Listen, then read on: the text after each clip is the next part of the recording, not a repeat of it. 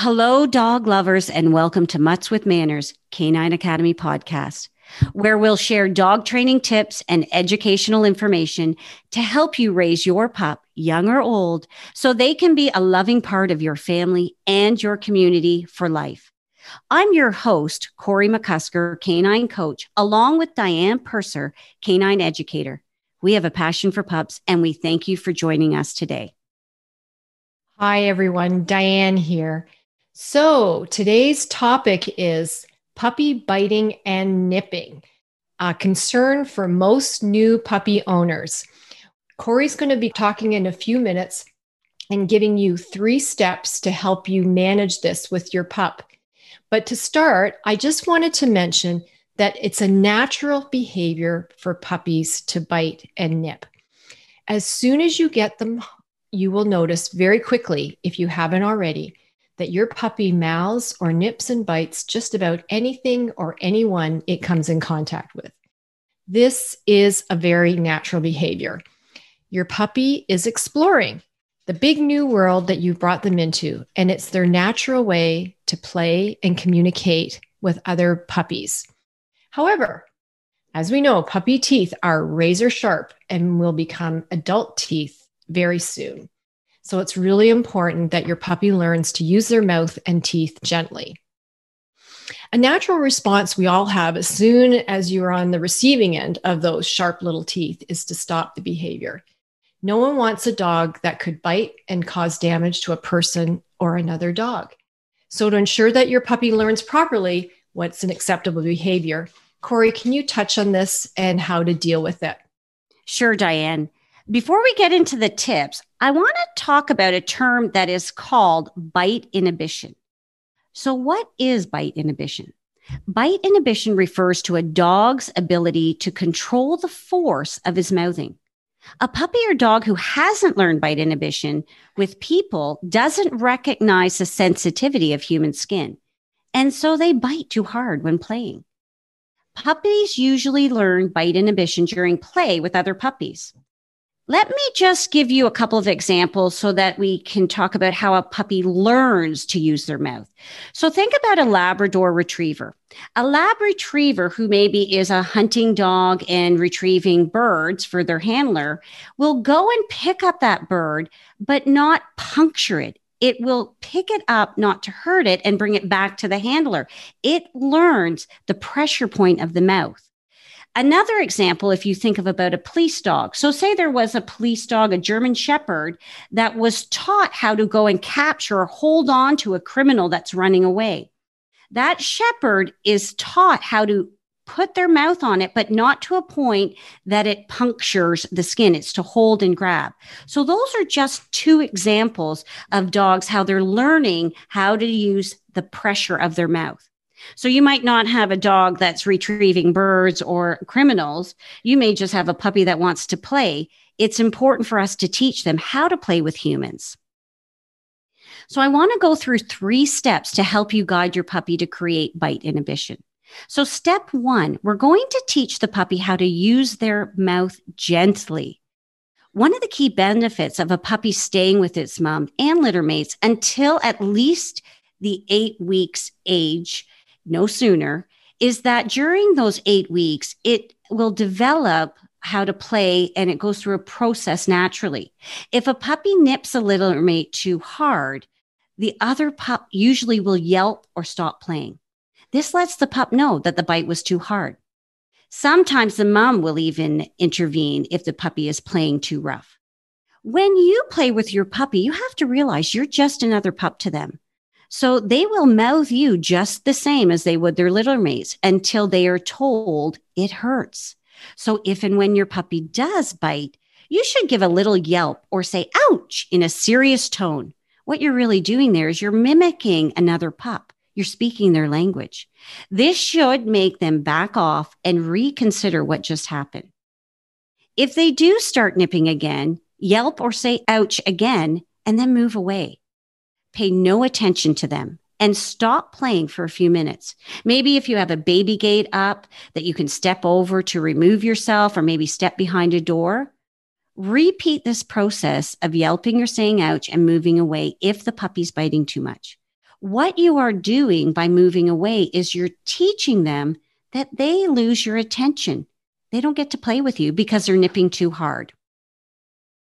The next step we want to do is we want to reduce the frequency of the biting. So now you've trained your pup to use their mouth gently. They understand if you yelp, they'll move away. What's next? It's still important to reduce the frequency of this behavior. For me, I want to completely stop them from mouthing the humans. Your puppy is soon going to be growing up and turning into an adult dog. Any type of biting as an adult, even in play, can be very scary for people, especially kids and also other dogs. It's not only scary, it can be really harmful and hurt.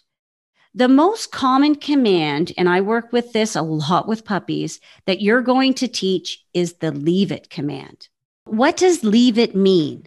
Leave it means no touch on human toy food. Leave it. Don't touch it. So, how do you do this? What I want you to do is you take a treat and you place it in the palm of your hand. I want you to put the palm of your hand with the treat in it close to the dog's nose and then close your hand quickly. So they know the treat's in there. What they're going to try to do is get to that treat. And how are they going to do that? They'll poke at your hand. They maybe nip at your hand, nudging at your hand. When the puppy stops nudging or nipping, maybe they'll look away. That's when you reward them. What you do is you can open the hand and say, take it or okay, and give them permission. So you do this a number of times till they understand when you say leave it, they'll back off, not touching it, and then they get that reward. So when they know the leave it command and understand it, when they're given that command, they won't touch the human or the garbage, the toy or the treat, whatever it is that they're going for.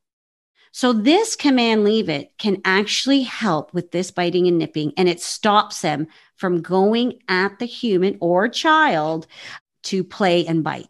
No mouth on us. The last step is redirecting their biting. There are going to be times when it's okay for your puppy to use a stronger bite. But once again, your puppy needs to be taught when this is okay. For example, think about when they're playing it's going to be okay for them to bite one of their toys. Particularly when your puppy is young, the desire to play because they get so crazy and just want to go, go, go, it can all go out the door. So we've talked about step one and two, everything goes out the door. So what we need to do is when that overstimulation happens during the play and we don't want their mouth on us, we'll bring a toy into it and redirect them so the mouth goes onto the toy. This stops them from biting us and chewing on an appropriate toy.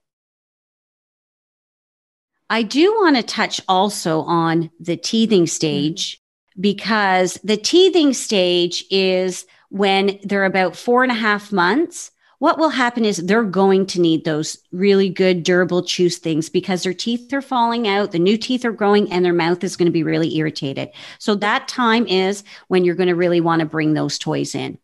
Ah, yes, teething. I remember that so well. It's not popular with anybody, and the sooner you can help them through that period, the better. You know, you mentioned just a moment ago about overstimulation. And one of the things that's an important part of basic puppy training and also helps with puppy biting is crate training.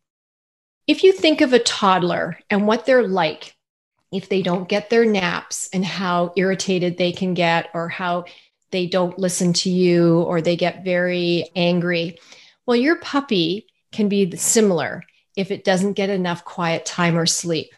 Their excited state can make it difficult for you to get their attention or for them to remember what you have taught them, just like you mentioned before. But they can't help themselves. They're just puppies and they're just learning. So before the excitement escalates too far, gently and patiently guide them to their crate for a rest. This will also help to minimize the biting and nipping. It's so true. This is why I'm such a big believer in the crate training because it really they really do need to learn how to settle themselves.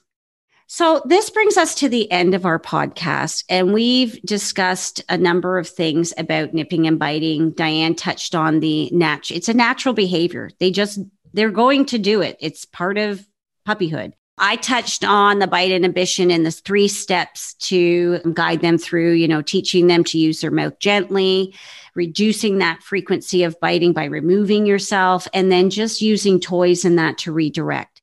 Also, remember that the leash is your friend during this training time, and you can have them on leash in the house just to control them if you need to. And we know you're not alone. We have been puppy owners. We have dealt with the puppy nipping and biting.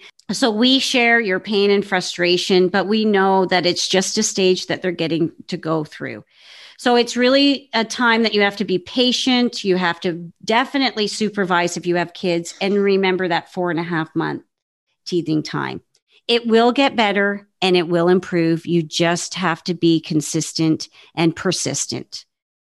We want to thank you for joining us today and listening to our Mutts with Manners Canine Academy podcast on nipping and biting. We hope that you found this information helpful. If you would like more details, visit our website, www.muttswithmanners.com. The link to our blogs on nipping and biting and crate training are available for you in the show notes. If you have questions or ideas for future podcasts, email me at corey at muttswithmanners.com.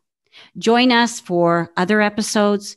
We'd also love if you would rate, review, or share this with other canine lovers. We look forward to seeing you next time. Bye, everyone.